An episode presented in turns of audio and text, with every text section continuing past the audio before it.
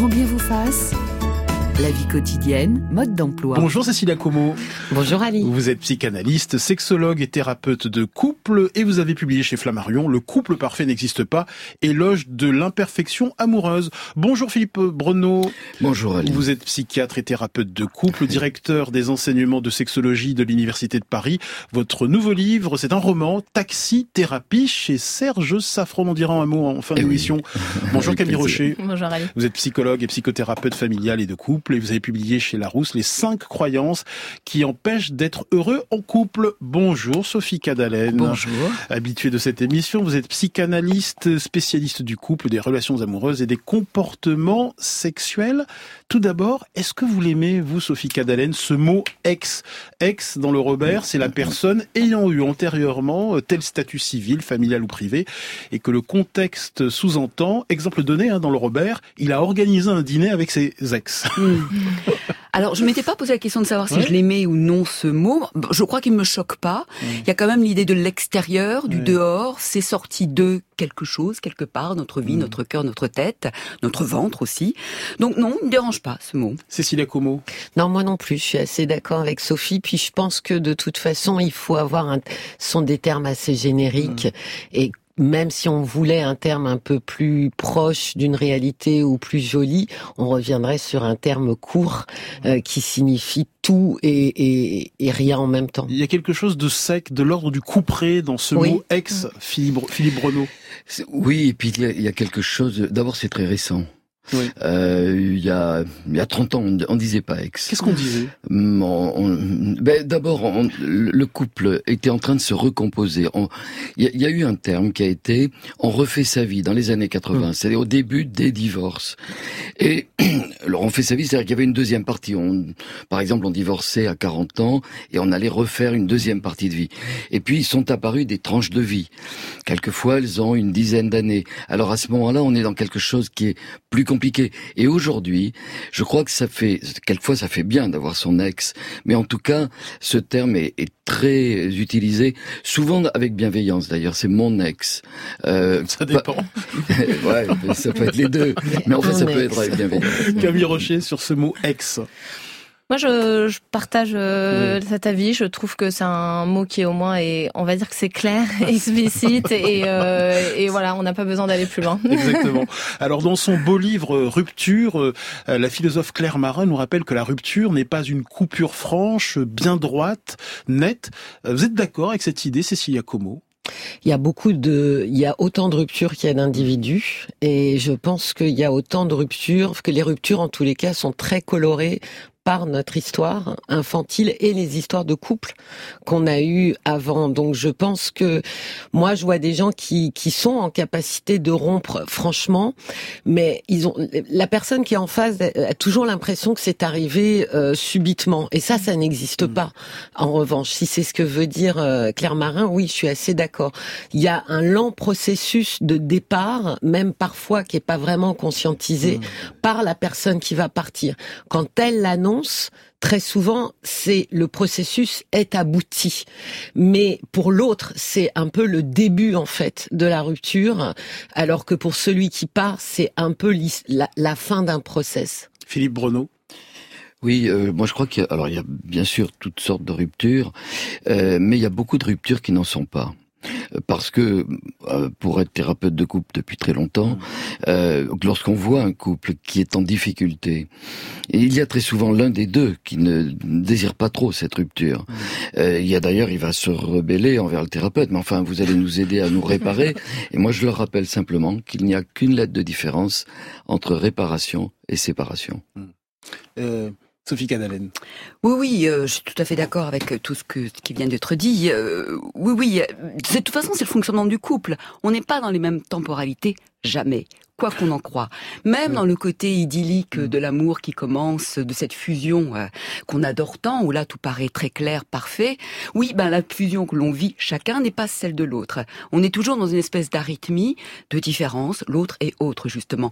Et effectivement, au moment de la rupture, ça éclate. Et, et cet autre-là, pour le coup, est très agressif, puisqu'il n'est pas dans mon temps à moi. Camille Rocher.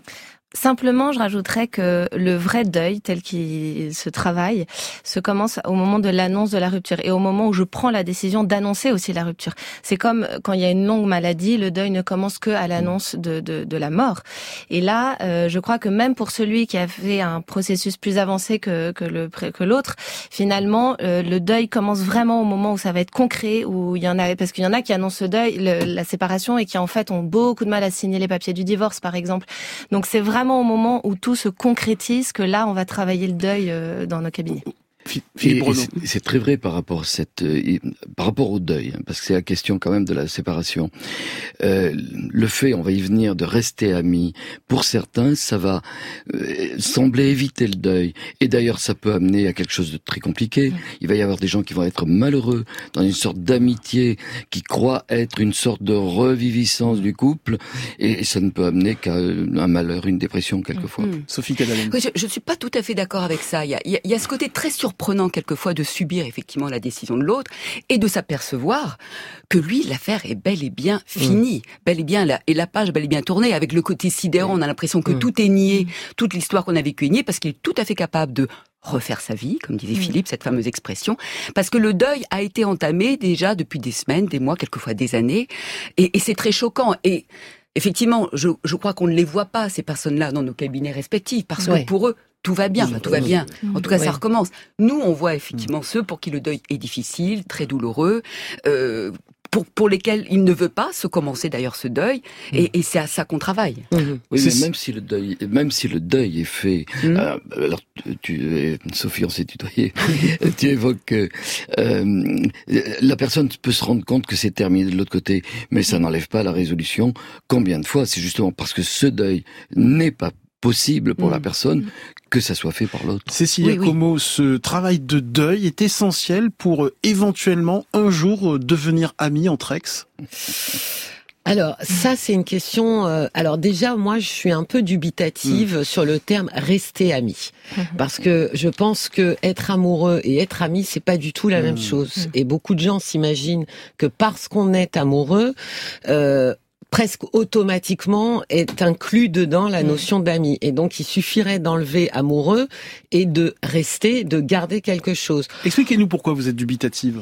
Parce que moi, je pense que la relation amoureuse est une relation absolument particulière qui ne ressemble pas du tout aux autres, ni à celle qu'on a avec des amis, et qu'on peut être très amoureux tout en n'étant pas euh, les meilleurs amis du monde ou même des bons amis. C'est vraiment une dimension être amoureux. Je parle même pas du fait qu'il y a une sexualité en plus mm. dans cette relation et donc il y a de la séduction, euh, il y a du désir, mais c'est vraiment pour moi une dimension tout à fait à part que je rappelle souvent d'ailleurs aux couples pour leur expliquer qu'ils essayent de s'appuyer en termes de complicité ou de communication sur une relation amicale qui ne va pas de toute façon euh, bien décrire la leur. Qui partage ce point de vue?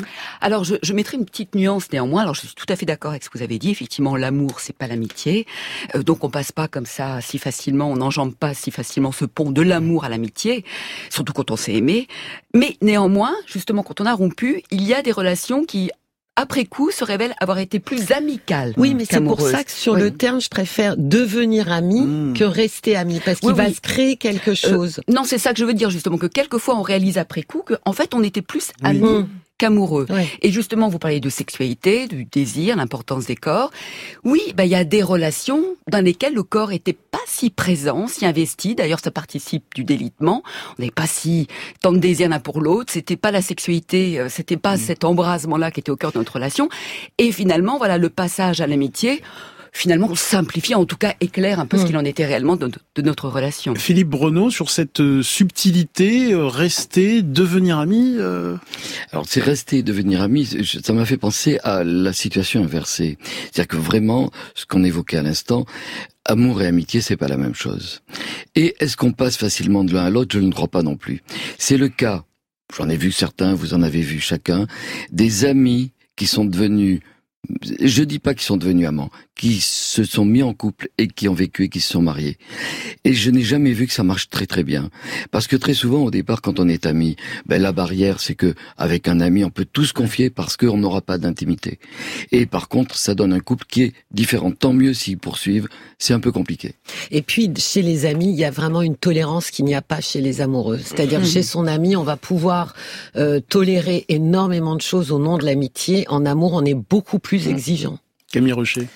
Ce qui est sûr, c'est que entre bon rester ami ou devenir ami, euh, il y a de toute façon très souvent quand même un déséquilibre dans ces ruptures, euh, comme on le disait, comme on le constate euh, quotidiennement.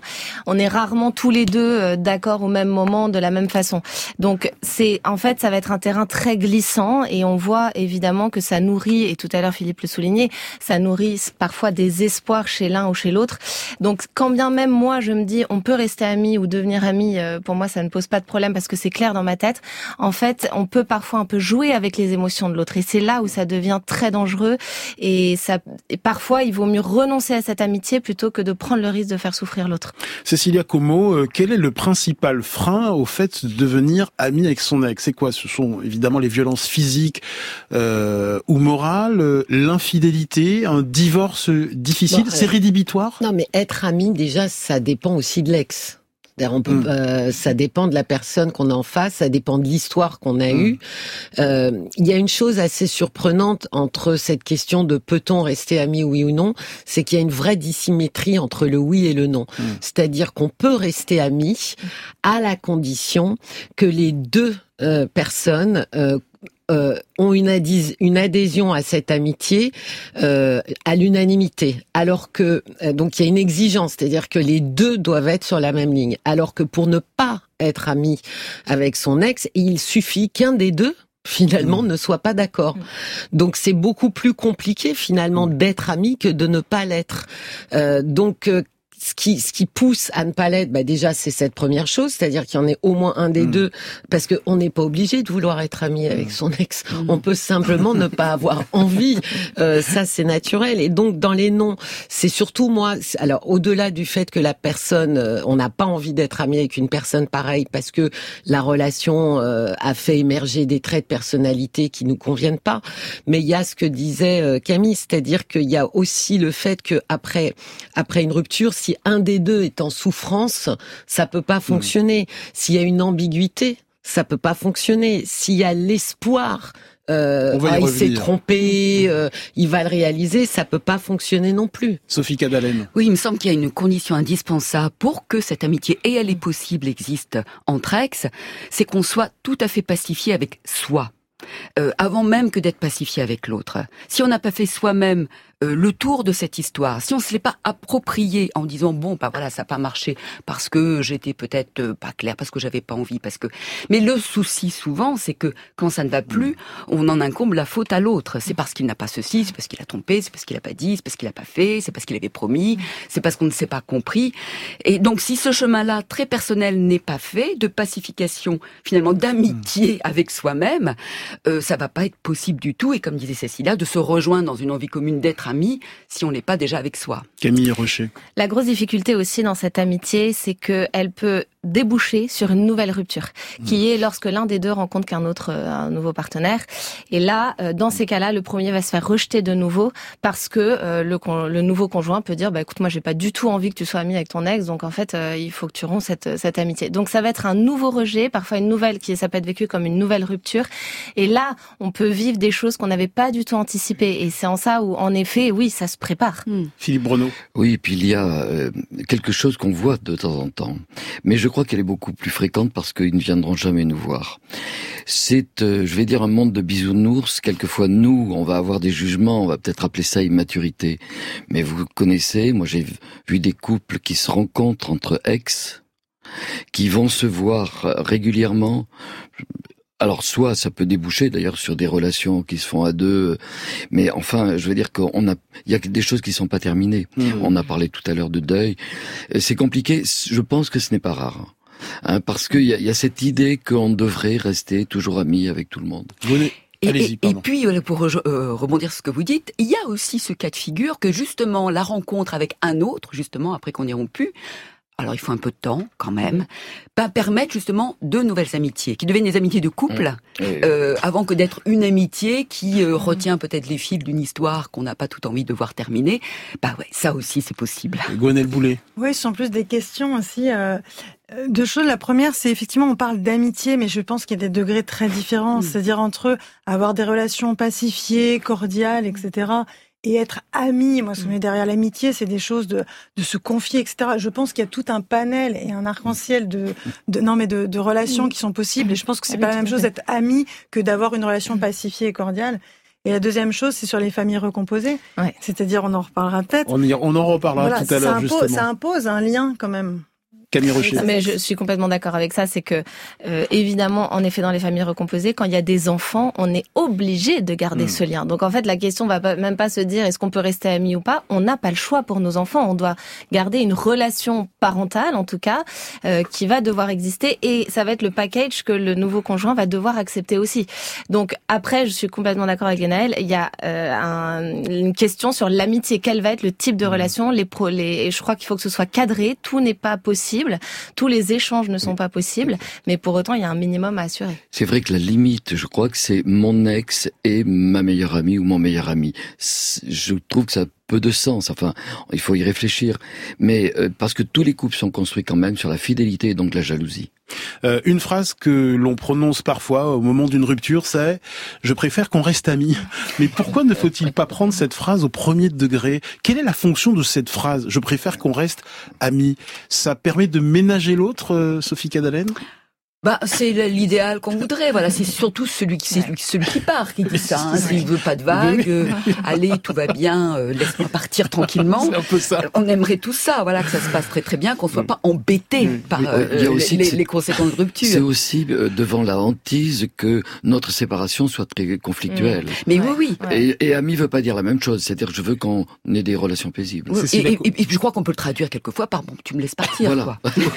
Como. Oui, mais je pense aussi que on oublie que beaucoup de gens qui quittent euh, sont eux-mêmes dans une souffrance. C'est pas sûr, parce ouais. qu'on quitte qu'on est guilleret et qu'on serait retenu un peu par la manche et Mm. qu'on dit euh, bon ça va lâche-moi. Je pense que on est, il y a des gens que, enfin pour tous ceux qui ont quitté, ils ont dû se rendre compte que c'est pas aussi simple, qu'il y a aussi une souffrance même quand les gens sont quittés et que je leur explique que celui qui quitte souffre aussi. Bon, bah ça les interpelle, mais et je pense que la personne qui quitte tente comme elle peut finalement euh, de s'épargner aussi la, la, la profondeur de, de, de la rupture et, et d'amortir aussi ce choc en proposant un lien euh, qui permettrait comme ça d'être un petit peu, euh, euh, j'allais dire, dans l'écume des vagues euh, de, de la douleur, quoi, d'essayer comme ça à la fois pour lui-même ou elle-même et à la fois pour l'autre.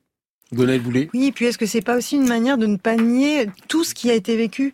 C'est-à-dire Ouais. que on peut effectivement se séparer parce que la vie fait, que c'est trop compliqué, que c'est trop exigeant, que la sexualité, enfin il y a, il y a plein de raisons euh, dans le couple pour se séparer, mais que ça veut pas dire que euh, tout est nié Mm. dans ce qui a été vécu. Mm. Et peut-être que sous le mot ami, il y a l'idée que la personne qu'on a en face, euh, on continue de la respecter, on continue d'en aimer certaines facettes, mais que peut-être ça suffit plus.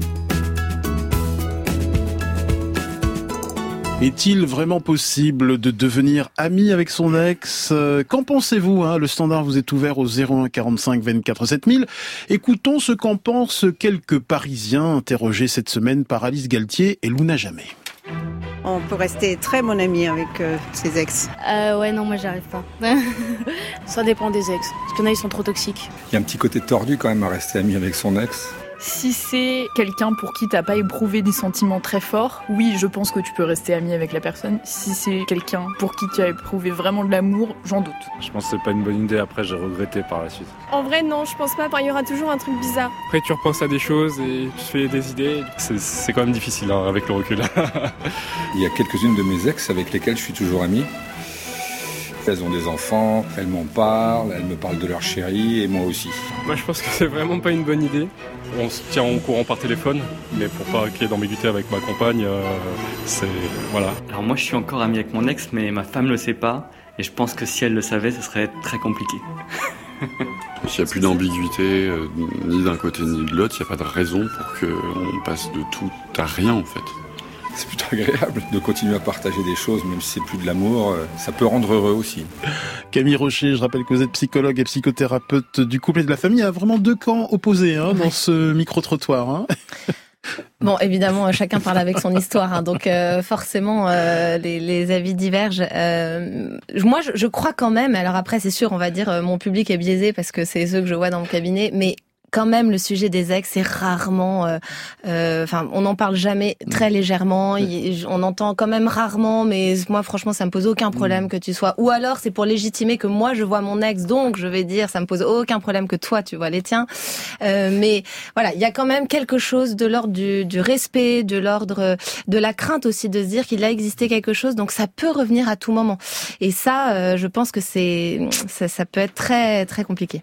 Euh, Philippe Breneau, psychiatre et thérapeute de couple. Et c'est vrai que hum, la, la jalousie existe pour tout ce qui s'est passé antérieurement, même lorsque c'était bien avant qu'on ait pu rencontrer la personne, et notamment quelque chose qui, qui quelquefois m'avait surpris au départ où je voyais des couples il y a fort longtemps, c'est la jalousie par rapport aux enfants qui ont été euh, qui ont été eus avec une autre personne. Un peu comme si la compétition n'était pas aujourd'hui, mais c'est intemporel. Et, et ça, je crois qu'il faut le respecter. Euh, c'est beaucoup plus dans une pensée féminine, je trouve. Euh, J'ai rarement vu ça, une, une sorte de, de, de rivalité euh, masculine par rapport à des actes bien avant, parce que euh, ça fonde euh, la filiation avec euh, le, le compagnon. euh, je, je crois que c'est quelque chose qui est assez important. quoi. Euh, Euh, oui, alors, coup, psychanalyste j'ai- et sexologue. ouais, J'étais restée sur la dernière phrase euh, que vous avez dit. Je pense que chez les hommes, ça s'incarne plus par une quelque chose plutôt d'anxieux. Mmh. Donc ça ne se dit pas, c'est-à-dire qu'effectivement, ils vont pas venir montrer euh, que ça les dérange, mais il y a quand même quelque chose euh, quand on en parle dans le cabinet, euh, à un moment donné seul hein, avec eux, euh, ils n'ont pas oublié en fait ce qui a été dit, ce qu'elle a pu dire sur ses ex, et ils le portent un petit peu euh, a- avec eux. Euh, beaucoup, beaucoup de réactions ce matin, beaucoup de courriels et de messages sur notre page Facebook. Euh, Gia qui nous dit non, absolument non. Si la rupture s'est faite suite à une trahison, pas d'amitié après.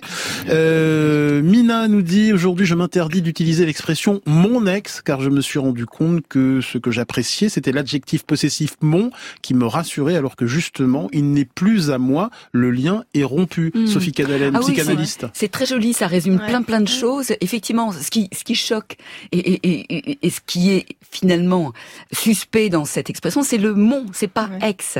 C'est mon cette appropriation. Oui, un ex peut être ami, un ex peut faire partie de notre vie, un ex peut rencontrer notre euh, actuel, mais c'est le mon. Voilà, qui va froisser, qui va gêner un peu les choses, qui va rendre justement mettre un peu d'ambiguïté là où justement on va travailler à, à la dégager. Mais, mais ceci dit, il, il me semble que dans tout ce qui est dit, il y a, il y a une notion qui est un peu oubliée. Oui, c'est compliqué, oui, c'est délicat, mais c'est le temps. Alors, je déteste, je suis la première à détester cette expression. Il faut laisser le temps au temps.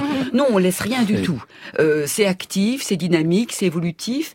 Mais le temps aussi transforme les choses et peut effectivement rendre tout cela tout à fait possible. Alors ce terme, euh, mon ex, euh, n'est pas qu'un singulier. Très souvent, c'est je, ne- Oui. je ne désire pas que tu vois tes ex. Oui. Parce que euh, il y a quand même. Alors si, il y a l'ex dont tu dont on vient Mm. de se séparer, puisqu'on est dans des recombinaisons, ok. Mais il y a quand même l'idée symbolique. C'est pas ton ex, c'est ce que tu as pu connaître intimement Mmh. avant moi. Ah oui, oui. Hein, euh, qu'on soit homme ou femme. Et je crois que c'est ça aussi qui est dans l'imaginaire de l'intimité partagée. Et c'est en cela que l'amitié est complètement autre. Est-ce qu'on peut être, euh, alors c'est la question, est-ce qu'on peut être ami avec quelqu'un avec qui on a partagé, comme disait Françoise Héritier, les, les humeurs? Mm. Et nous accueillons Martine. Bienvenue Martine. Oui, bonjour à tous. Alors vous, est-ce que vous avez laissé du temps au temps avant de devenir amie avec votre ex? Je ne crois pas que ça soit de l'amitié. Euh, Je pense, euh, bah, je vais vous expliquer, mais je pense plutôt que c'est une forme d'amour inconditionnel, que Mhm. c'est fait partie de ma famille. J'ai 70 ans euh, Mhm. et j'ai eu deux enfants, j'ai trois petits-enfants. Je suis divorcée depuis 18 ans. C'est moi qui suis partie. Mon, mon ex, mon ex-mari n'a pas refait sa vie parce qu'il ne le désire pas. Moi, je connais quelqu'un depuis 10 ans, mais je vis pas à plein temps. Et depuis, donc, on, après deux ou trois ans de, de, rupture totale, nous sommes, enfin moi je suis retournée vers lui et je suis toujours accueillie chez lui euh, et il peut venir chez moi à des fêtes de famille, mais il ne voit pas mon nouveau compagnon. Hmm. Là j'ai perdu ma mère il y a trois mois. Je suis fille unique, donc euh, pas de personne avec qui partager euh, mon deuil, mon processus de deuil. Et je fais de la méditation consciente et ma, ma, mes besoins vont vers euh, mon, mon ex-mari, qui est la mmh. seule personne qui sait me consoler. Mmh. Parce que nous avons grandi ensemble. Nous sommes toujours un couple parental avec un enfant qui a, qui a un handicap invisible. Donc je voulais avoir la confirmation si c'est bien ce que je ressens de l'amour inconditionnel sachant qu'aujourd'hui je suis dans une nostalgie et une tristesse profonde, mais que j'en ai pleinement conscience. C'est mon processus de deuil et ça va se terminer. Très joli témoignage de, de Martine Cécilia Como. Oui, et justement, Martine, vous soulevez quelque chose sur euh, très important sur les la raison que peuvent avoir des gens à vouloir euh, être amis, c'est justement cet amour inconditionnel. Il y a quand on est un peu euh, idéaliste et c'est une bonne chose de l'être, il y a cette volonté aussi de, de garder, de, de faire perdurer quelque chose qu'on a trouvé très fort. Et puis on peut aussi se poser la question, effectivement, dans l'autre sens, pourquoi est-ce qu'il faudrait euh, que cet amour et cet attachement euh, disparaissent si ni l'un ni l'autre avons envie qu'ils disparaissent. Et la deuxième chose aussi qui peut être une motivation, c'est effectivement la famille de l'autre. Euh, moi, j'ai des gens qui ont rencontré dans leur belle famille une vraie famille et quitter leur conjoint, ça supposerait quitter cette famille et ça, hmm. c'est quasiment impossible. Il y a vraiment quelque chose qui s'est construit Sophie Cadalen. Oui, euh, Martine, je, je, je, je, ne suis pas sûre que le terme amour inconditionnel soit vraiment le juste. Mais c'est un amour, mm. indéniablement, c'est un amour, avec sans doute certaines conditions, les conditions de, de votre relation, de l'environnement. Et effectivement, pourquoi pas défendre cet amour, pourquoi pas le garder dans notre vie? Si c'est possible, si tout le monde est d'accord, et si ça réclame de ménager un peu votre compagnon actuel en le tenant un peu à l'écart de ça, euh, si on assume effectivement cette volonté-là et que ça nous fait du bien, notamment dans cette période très difficile de, de souffrance et de deuil, et oui, c'est un amour, voilà, qui existe toujours et qui fait partie de votre vie. Merci beaucoup Martine pour votre joli euh, témoignage. Un message de Marianne euh, qui nous dit qu'elle ne s'est jamais sentie aussi proche de son ex depuis qu'elle s'est séparée de son compagnon. Je la cite, c'est sans doute parce que je n'ai plus aucun désir pour lui, ni espoir de reconquête. Hmm. Camille Rocher. Oui, euh, de toute façon, c'est toujours, euh, je pense qu'il y a vraiment la question de ce qui est possible pour moi et encore une fois, ce qui est possible pour l'autre. C'est vrai que j'insiste parce que il y a tellement de quiproquos dans ce genre de relation. Euh, donc si pour moi c'est possible, mais en fait l'autre n'ose pas me dire que bah, de temps en temps je rentre chez moi alors qu'on s'est on s'est vu, on a passé un très beau moment et en fait je rentre chez moi et, et j'ai comme une forme de nostalgie parce que c'est douloureux et, et, tous ces moments-là me rappellent aussi qu'il y a des, des belles choses qui existent entre nous. Est-ce qu'on n'a pas fait une erreur finalement en se séparant, tout ça? Donc il faut toujours euh, se questionner. Est-ce que pour toi ça te fait souffrir ou est-ce que c'est ça reste juste une amitié euh, qui, qui n'a pas de double jeu euh, qu'on n'oserait pas se dire? Et, et, puis voilà. Et puis après évidemment les, les, nouveaux conjoints aussi. Alors justement à propos des nouveaux conjoints, comment rassurer sa nouvelle moitié quand on cultive une amitié avec son ex? Euh, Sophie Cadalen, hein comment savoir s'il n'y a pas anguille sous roche Comment faire confiance les yeux fermés euh, Alors ça je ne sais pas. Ouvert. je ne sais pas. C'est mieux. Ouvert, c'est mieux, oui. Voilà.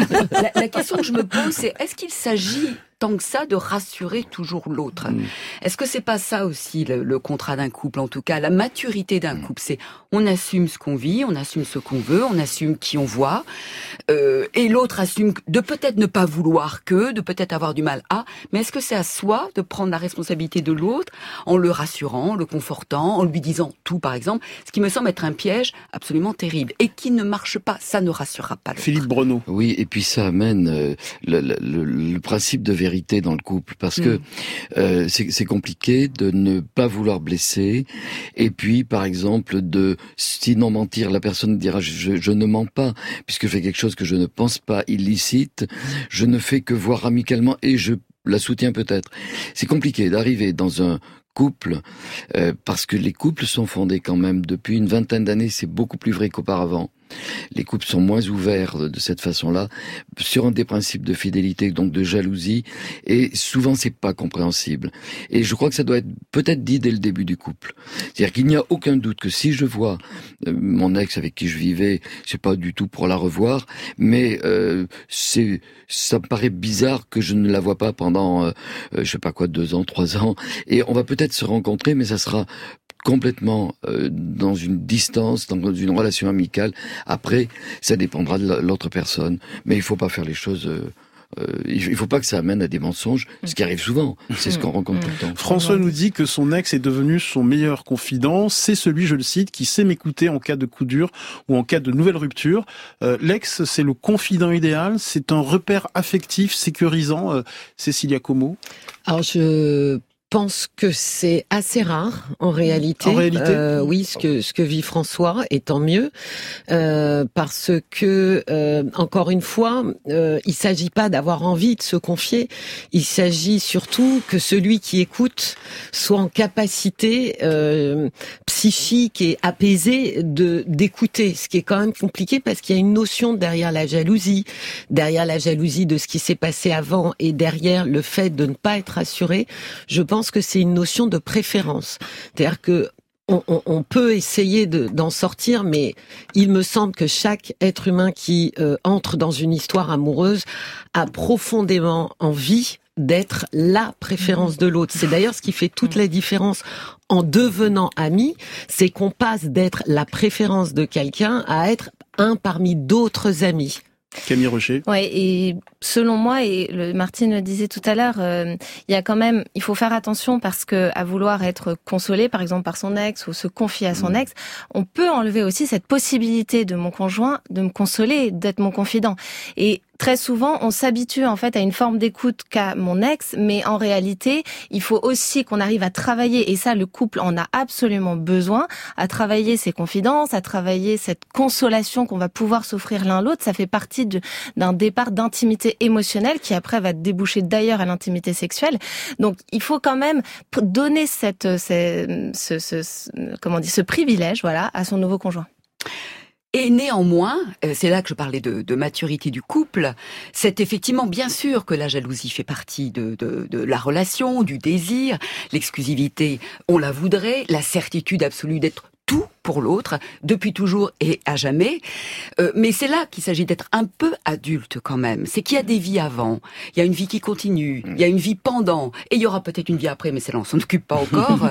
et, et, et c'est là que je crois que l'énergie doit pas être mise à convaincre absolument l'autre qu'il est justement le seul, l'unique, le mm. premier pour toujours.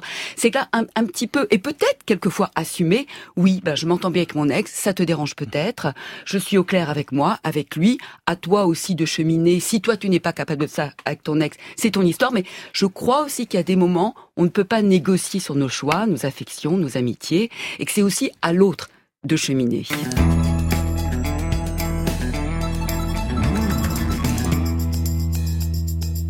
Est-il vraiment possible de devenir ami avec son ex? Standard ouvert au 01 45 24 7000. Euh, J'aimerais qu'on évoque euh, rapidement les conditions nécessaires pour euh, devenir ami euh, avec son ex. Euh, Camille Rocher, psychothérapeute, il faut d'abord s'assurer peut-être qu'il n'existe plus aucune rancœur avec son ex, que tous les dossiers soient soient réglés, soient. Oui. Alors, bah, les conditions. Ce dont on avait parlé, c'est ça, c'est qu'il n'y ait pas d'ambiguïté, de non-dit. Voilà, exactement, qu'on soit sûr que pour l'autre ce soit pas source d'espoir encore de quelque chose, que ça nourrisse un lien en fait euh, pour lequel l'autre n'arrive pas à faire son deuil réellement, que ça empêche une reconstruction ailleurs. Euh, ça c'est important. Après, euh, quand il y a un nouveau conjoint qui arrive, je dirais que le cadre, ça va être si euh, on garde des liens, ça va être de ne pas polluer le foyer de mmh. ça. Euh, c'est-à-dire qu'on va éviter les textos dans le lit conjugal. voilà, attends, désolé, il y a juste mon ex qui m'envoie un message. voilà, ça c'est. Non mais en fait on rigole, mais vous savez, entre les réseaux sociaux, vous avez raison. C'est tout le tapette, tout en présent. Et puis c'est c'est un peu énervant de voir sur la table basse, euh, voilà, l'ex qui arrive. Enfin bon. Donc ça, je pense qu'il faut faire euh, très attention. Et euh, je crois aussi, on parlait de confident, se confier parfois sur le nouveau couple qu'on a mm. créé à son ex, se confier à son ex là-dessus sur ce sujet. L'ex va pas voir, parfois interpréter, nous aider, nous mm. donner des conseils en fonction de ce que lui a vécu avec nous, de ce qu'elle a vécu avec nous. Mais attention, parce que le couple qu'on a vécu ensemble, je suis pas forcément la même dans ce précédent couple que dans le nouveau couple. Mm. Et donc, il peut y avoir quand même des biais, et quand bien même on a l'impression d'être bien conseillé parce qu'il me connaît bien, il a vécu avec moi, en réalité, attention, parce que on ne connaît pas l'autre, on ne connaît pas l'intimité du couple, et je pense que là aussi, il peut y avoir des biais qui peuvent, qui peuvent polluer la nouvelle relation. Alors, l'amitié avec euh, un, une ex euh, peut donc être possible, mais que faire? Que faire si le désir sexuel renaît de ses cendres? Je me souviens d'un épisode dans la belle série Seinfeld où Jerry et Hélène, qui sont devenus amis, couchent un jour à nouveau ensemble et au bout de quelques temps, une gêne s'installe. Comment expliquer cette gêne alors qu'on s'est connu charnellement, qu'on se connaît bien euh, sexuellement? Mais Philippe Bruno, psychiatre. C'est un petit peu un, retour de flamme. Et oh, moi, j'ai vu des couples qui redémarraient à partir de cela. Alors bon, on va dire, tiens, peut-être que c'est une renaissance euh, nécessaire. Mais dans tous les cas, ça va déstabiliser deux autres personnes, puisque, enfin, s'il y a deux couples qui se sont faits. Mais euh, c'est vrai que les rencontres, euh, je crois, dans ce cadre-là, doivent être extrêmement soft. Et dans le soft, il n'y a certainement pas la dimension charnelle. Cécilia Como, qu'est-ce que vous en pensez de ces ex hein, bah, qui peuvent être célibataires et se et qui remettent le couvert. Ben, désir et amour, c'est pas la même chose. Donc on peut être effectivement euh, ami euh, ou être devenu ami et avoir euh, du désir. Bon, le retour de flamme, je pense que oui, puisque en général ça vient avec un apport d'oxygène. Donc quand on n'est plus ensemble, cette distance est en soi l'oxygène nécessaire. Il y a des gens pour qui c'est plutôt pas mal. c'est même mieux sexuellement que ça n'a été, euh, certainement moins entravé par euh, bah, par l'amour, par l'affection, avec bah, justement cette distance. Et puis il y a des, des gens comme on entendait dans l'extrait, où finalement la question se pose pas parce que comme on estimait qu'ils étaient très mauvais mm. amants avant, on n'a pas du tout envie de réitérer l'expérience. Je suis, je suis curieux d'avoir l'avis de Sophie Cadalen. Oui, il y, a quelque chose finalement dont on ne parle pas, c'est la possibilité aussi, parce qu'on a tendance à considérer le sexuel comme un peu sacré. Mm. Voilà, s'il y a eu de la rencontre mm. des corps, c'est un peu religieux tout ça. Hein. Voilà, donc forcément il y a un lien euh, indéfectible qui nous qui nous rattache, sauf que eh ben quelquefois, on retrouve l'ex, il n'y a absolument plus de désir.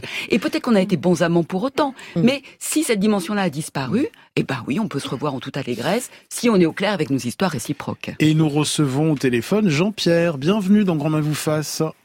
Bonjour, euh, bah, merci à vous pour vos émissions déjà. Merci à vous.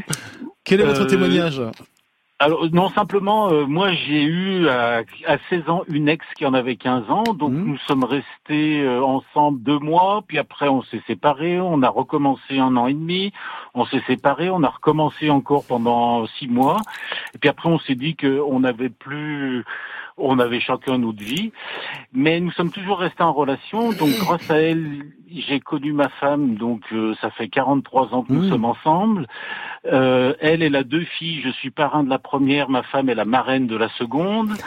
Euh, elle, elle est marraine de deux, parce que nous, nous avons trois filles de deux, deux dernières filles, et son ex-compagnon est le parrain de notre fille aînée. Voilà. Donc simplement, euh, je pense que ce qui a permis de rester en relation aussi longtemps, c'est qu'on a toujours beaucoup discuté, comme je discute aussi beaucoup avec ma femme, c'est peut-être pour ça qu'on est 43 ans ensemble. Hmm. Ça fait 43 ans qu'on est ensemble. Et donc, ça veut dire qu'il n'y a pas de malentendu, il n'y a pas d'ambiguïté, d'ambiguïté, et que les choses, les relations ont toujours été très claires, je pense. Voilà une belle histoire, Cécilia Comment. Oui, puis Jean-Pierre, vous avez effectivement dit un petit peu euh, cette recette de l'apaisement réciproque, euh, euh, d'être heureux réciproquement de son côté, d'avoir effectivement aucune ambiguïté euh, sur les relations qui nous unissent. Euh, c'est un tissage, hein, vos, vos, fils sont entremêlés euh, et, et, forment une tapisserie intéressante. et puis aussi peut-être que, vous voyez, la rupture telle que vous l'avez vécue avec cet ami au tout début de votre histoire à répétition. Hein, je dis souvent, c'est un peu comme arrêter de fumer. Et on s'y reprend à plusieurs fois. Ça signe aussi que vous avez réessayé plusieurs fois et puis qu'à un moment donné, c'est presque imposé que votre histoire commune allait pas être une histoire amoureuse, mais une autre histoire que vous avez choisi d'être amicale. Merci beaucoup Jean-Pierre euh, de nous avoir euh, appelés. Euh, Merci à tous hein, pour vos éclairages. Merci Cécilia Como, Merci, Sophie. Cadalen, Camille Rocher. Merci Philippe Bruno. Votre nouveau livre Taxithérapie chez Serge Safran en 10 secondes. Alors c'est oui, c'est un roman, c'est tout simple, c'est un roman de la conjugalité. Le c'est un chauffeur de taxi qui est psychanalyste dans Paris. Ah. Et ça m'est venu d'une histoire où un chauffeur de taxi m'a dit "Vous êtes psychiatre, mais vous et moi, on fait le même métier. Pas Vos patients faux. sont allongés, ne vous voient pas." Et c'est exactement la même Ça histoire. s'appelle Taxi Thérapie et c'est publié chez Serge Merci, Ali. Safran. Mais tiens, j'ai pas cité un de vos livres, Sophie Cadalen. Vivre ses désirs. Oui. C'était génial. Vivre oui, ses euh, désirs vite. C'est ça, non super. Un- livre. un- un- un- un- L'amour sans mode d'emploi. L'amour sans mode d'emploi. Moi, j'ai beaucoup aimé votre livre sur le désir, Sophie. Vivre ses désirs, vite, vite. Ouais. Grand bien vous fasse est un podcast France Inter.